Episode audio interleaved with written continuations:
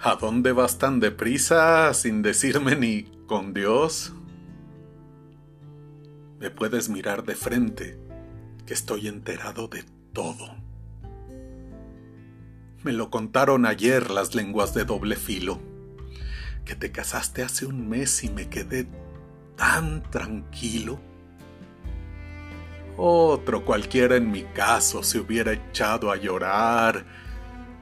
Yo, cruzándome de brazos, dije que me daba igual.